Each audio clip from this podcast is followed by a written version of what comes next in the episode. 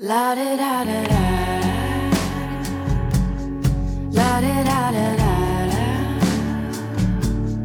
La da da da da. La da da. I am tied by truth like an anchor. 照片秀第一节，最早的视野，摄影术的发明。保罗·路易·罗伯特.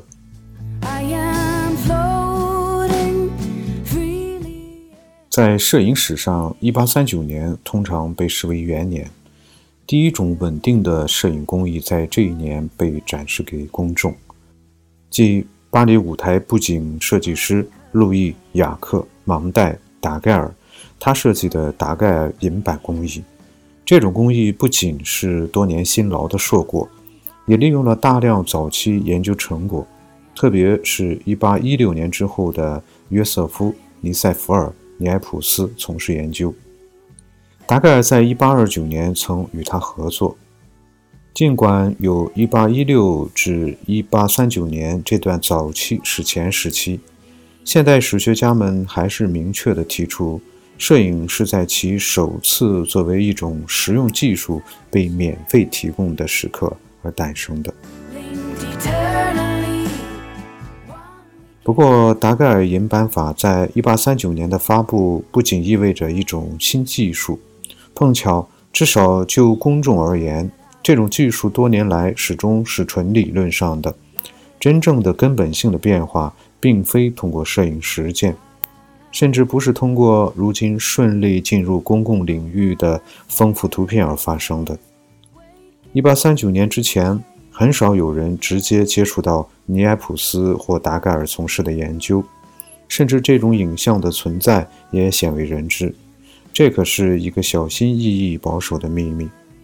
虽然尼埃普斯在19世纪20年代初就看到了自己最早的正向成果，而达盖尔从1837年以来就掌握了一种稳定的工艺，但在1839年之前，只有少数艺术家、记者、科学家和路易·菲利普的宫廷官员才能实际接触到达盖尔银版法或其他形式的摄影影像。在那之后，由于各种因素，导致达盖尔银版法在当年八月公之于众，一系列的影像才开始呈现出来。他们公开展示的程度不同，是为了就某人是这一新媒介的发明人而提出的证明。1839年这段期间出现，是摄影影像和公众对其首次真正体验之间平行的一段历史。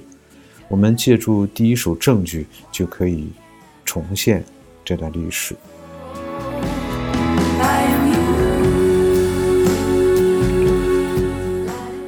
小标题：看不见的影像。1839年1月12日，戴尔芬·德·吉拉德用夏尔·德·洛奈这个笔名在新闻报上发表了如下分析。另外，达盖尔先生的发明也引起了极大关注，没什么比描述这奇迹更令人享受的了。这个描述是我们沙龙的专家们郑重发表的。达盖尔先生无需彻夜不眠，因为他的秘密非常安全，没有人会梦想把它泄露出去。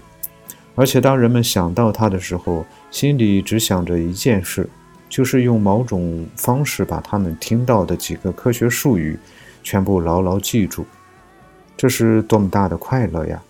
多么自命不凡的空谈，它足以让疯子也狂热起来。可到现在为止，我们所理解的就是这些。这一发明是一种把影像固定下来的手段，例如利用反光获得了艺术桥的一幅精确的画像。这项发明实在值得赞叹，但我们对它却一无所知。我们太需要得到些解释了。在一月七日大揭秘之后，整个巴黎唯一感兴趣的便是路易·达盖尔和他的达盖尔银版法了。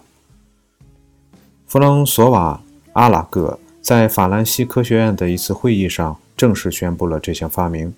在这个场合，这位法兰西科学院终身秘书只是描述了达盖尔这项发明的主要特征。达盖尔先生发明了专用的画屏，光学影像在这上面留下了完美的印记。影像中包含的一切最微妙的细节都被复制了下来，极为准确精细。实际上，可以毫不夸张地说，这位发明人已经找到了保持影像持久不退的手段。虽然基本原理已经公布出来，但是。不论达盖尔还是阿拉格都没有公开影像的制作方法，所使用的机制、感光处理或制作影像所需要的方法，这一切细节都没有公开。更引人注目的是，没有一幅图片被展示出来，甚至对法兰西科学院的院士们也是如此。媒体发表了大量文章，试图解释这一奇迹，但最终只是引起了混乱。人们对此普遍缺乏理解，完全是由于不允许任何人看到图片所致。科学周刊学界新闻的主编也在关于科学院这次会议的报道中，对这种状况抱怨有加。给到我们手里关于这些图片及其完美程度的报告，激起了热切的渴望。人们很想真正看到它们，并形成一种印象。不幸的是，在科学院连一张都没有展示，而唯一能形成判断的人，就是那些真正去过达盖尔先生家里的人。展示一些实例，更清楚地展现这项发明的好处，其实并不难，但似乎发明者本人觉得还没有准备好把它公布出来。到目前为止，他完成了达盖尔银版法发明几乎两年了。但这段时间，他一直在研究如何以个人方式发表并利用自己的这项发明。一方面渴望对这一发明进行商业开发，但同时又担心自己的发明成为公共财产。达盖尔备受煎熬，陷入了矛盾之中。他寻求用自己的方式来解决。1839年底，他分发了一份计划书，盛赞自己。这项发明的品质，指望能吸引投资人，在他的指导下来资助达盖尔银版法的商业开发。这份文件采用了相当混乱的文本格式，分成两栏，把历史和履历细节同审美描述以及可能应用的例证混在一起。不过，因为感觉到自己不大可能单靠文本来说服别人赞成自己的观点。他清醒地做出决定，最好向公众展示一些影像。在计划书末尾，他宣布，1839年1月15日，40幅原件组成的展览将在签署的同时开幕，印证达盖尔银版法的成果。届时将公布合作条件。如果达盖尔没有在发表这份文件之前几天遇见了弗朗索瓦·阿拉格，那么摄影就可能是通过一次展览而诞生了。那么在这种情况下，达盖尔在一月七日发布消息的时候，为什么没有展示一些自己的摄影影像呢？原因在于，就在计划书印刷和他向科学院演讲之间，一个新的解决方案自己呈现出来。弗朗索瓦·阿拉格。在担任科学院终身秘书职务之外，也是东比利牛斯会议成员。他向发明者提议，可以通过一项法律，以终身年金作为交换，让法国政府购买这项发明的所有权。这样的发明就能进入公众领域。因此，一月七日那次著名的会议成了沟通的手段，而不是实际意义上的发布。主要的目的就是肯定达盖尔作为摄影发明人的权利，通过阿拉格的支持来证明他提出的要求，启动最终形成达盖尔法案的的法律程序。从这一刻起，在公众的意识当中，摄影难分难解地同达盖尔这个名字联系在一起。这种认识又因为媒体讨论和评价这项发明的大量文章而进一步。强化了，不需要拿出任何样品进行展示，从而就避免了秘方被盗或者让潜在竞争者心里产生什么想法。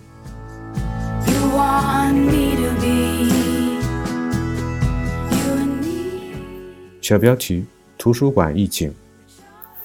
这就是当时发生的一切。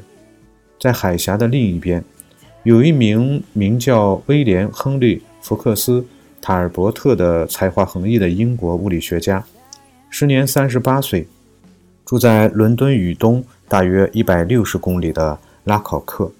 他在一八三九年一月初的报纸上读到来自巴黎的这条新闻，对此印象深刻，因为对达盖尔配方的任何细节，特别是达盖尔银板法中使用的金属基质的类型一无所知。卡尔伯特立刻把这条新闻同自己从1834年以来就一直进行的研究联系起来。他也一直在尝试把暗箱形成的影像记录下来。他把自己所获得的影像称之为光绘，用纸张作为基质。塔尔伯特不知道达盖尔在1829年和尼埃普斯有书信联系，于是认为他能够要求人们承认自己的工艺在达盖尔之前。他在一月底写信给远在巴黎的阿拉格，告诉他，他为了达到这一成果，他打算提交一份正式声明，并于一月三十日在英国皇家学院做一次演讲。但是他并没有提到一个事实。即几天前的一月二十五日，他在英国皇家学院组织了自己工艺的首次展示。塔尔伯特利用了每周五迈克尔·法拉第在那里举办的非常受欢迎的演讲课。法拉第在一月二十五日向三百多名听众宣告摄影的发明。塔尔伯特还要求法拉第在图书馆组织一次工艺的展览。就像当时的人们经常做的那样，《文学报》当时报道，这一切都如期实现了。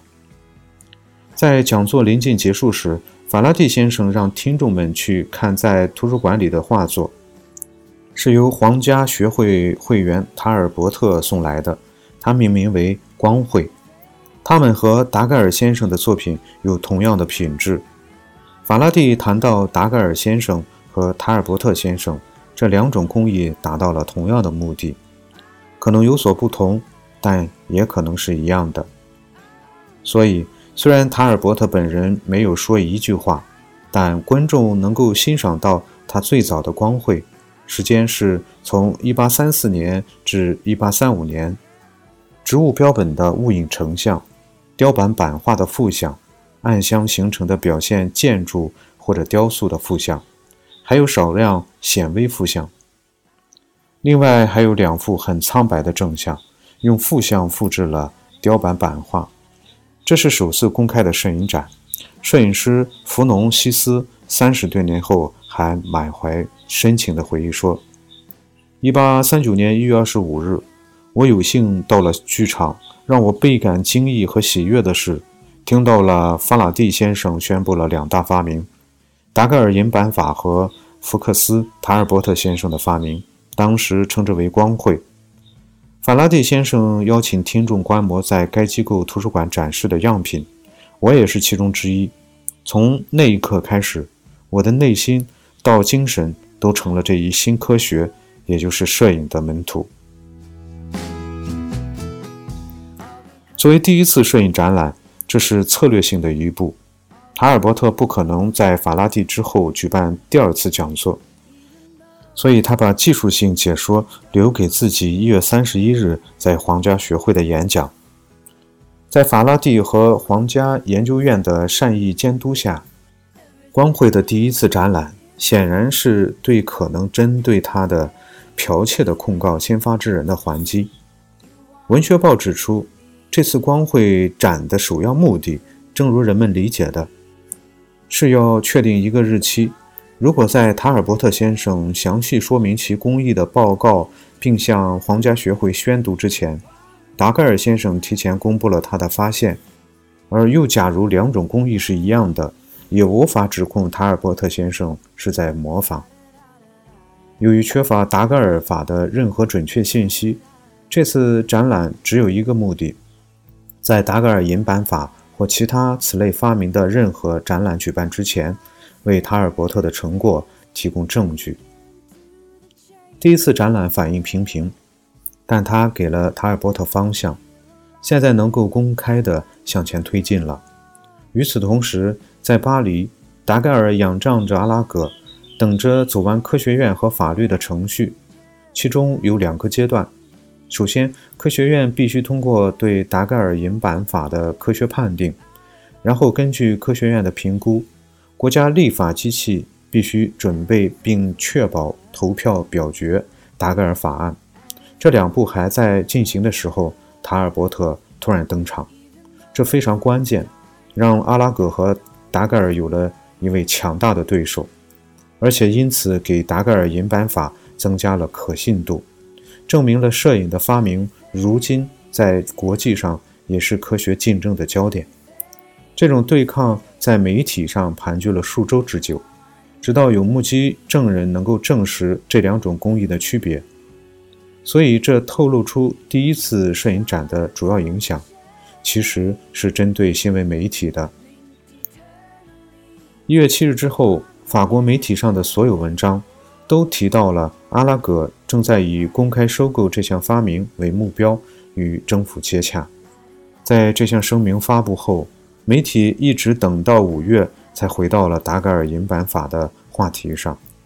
当时，一项公开声明终止了塔尔伯特的请求，启动了立法程序。当月，阿拉格邀请英国科学家代表团前往巴黎，以便让他们亲眼看到达盖尔银版工艺的成果，从而与塔尔伯特在纸上制作出的影像进行比较。代表团包括物理学家詹姆斯·福布斯。和约翰·罗比森，天文学家托马斯·迈克尔·杜格尔、布里斯班，工程师小詹姆斯·瓦特，地理学家罗伯特·莫奇森，探险家约瑟夫·巴利克、彭特兰，以及天文学家约翰·赫歇尔。阿拉格在1839年5月27日向科学院宣布这一消息的同时，恰逢他能够宣布达盖尔发明的。即将成为公共所有。不过，这一则消息大致上被媒体忽视了。他们更感兴趣的是《国民报》记者形形容的，即达盖尔这一发明的法兰西国家洗礼。赫歇尔是塔尔伯特最早的支持者之一，而且用自己的研究来帮助他，所以也是少数有资格对英国和法国的发明进行比较的人之一。他毫不犹豫地甄别了他们之间的主要区别，最终实际上更支持达盖尔。艺术家杂志在科学院会议的前一天发表了一篇关于这个话题的文章，引用了赫歇尔的话：“和这些达盖尔银版法的杰作相比，塔尔伯特先生制作的只不过是一团模糊的东西。两种作品之间的差别之大，如同日月相较。”身为和塔尔伯特研究密切相关的人，赫歇尔获得了参观达盖尔工作室的殊荣。达盖尔还是很多疑，在立法程序结束之前，对提供任何演示都很警觉。但赫歇尔的反应很有特色，因为他着眼于摄影的视觉体验上，就像他在巴黎之行后写给塔尔伯特的信中说：“简直没法不把他们称作。”是令人惊叹的。的确，他们超越了我在合理预期的范围内所想到的一切。长话短说，如果你能安排几天时间，我建议你去看看。请原谅我这么激情迸发。于是，1839年5月，尽管认识到两项发明之间的共同点以及它们所使用的机制的差别，媒体开始注意到一个根本的区别。这不再是孰先孰后的问题，而是原创性的问题，而且不论有多远，这并不涉及到与塔尔伯特先生的工艺的相似性和比较。从各方面讲，达盖尔银版法是法国的，这无可争辩。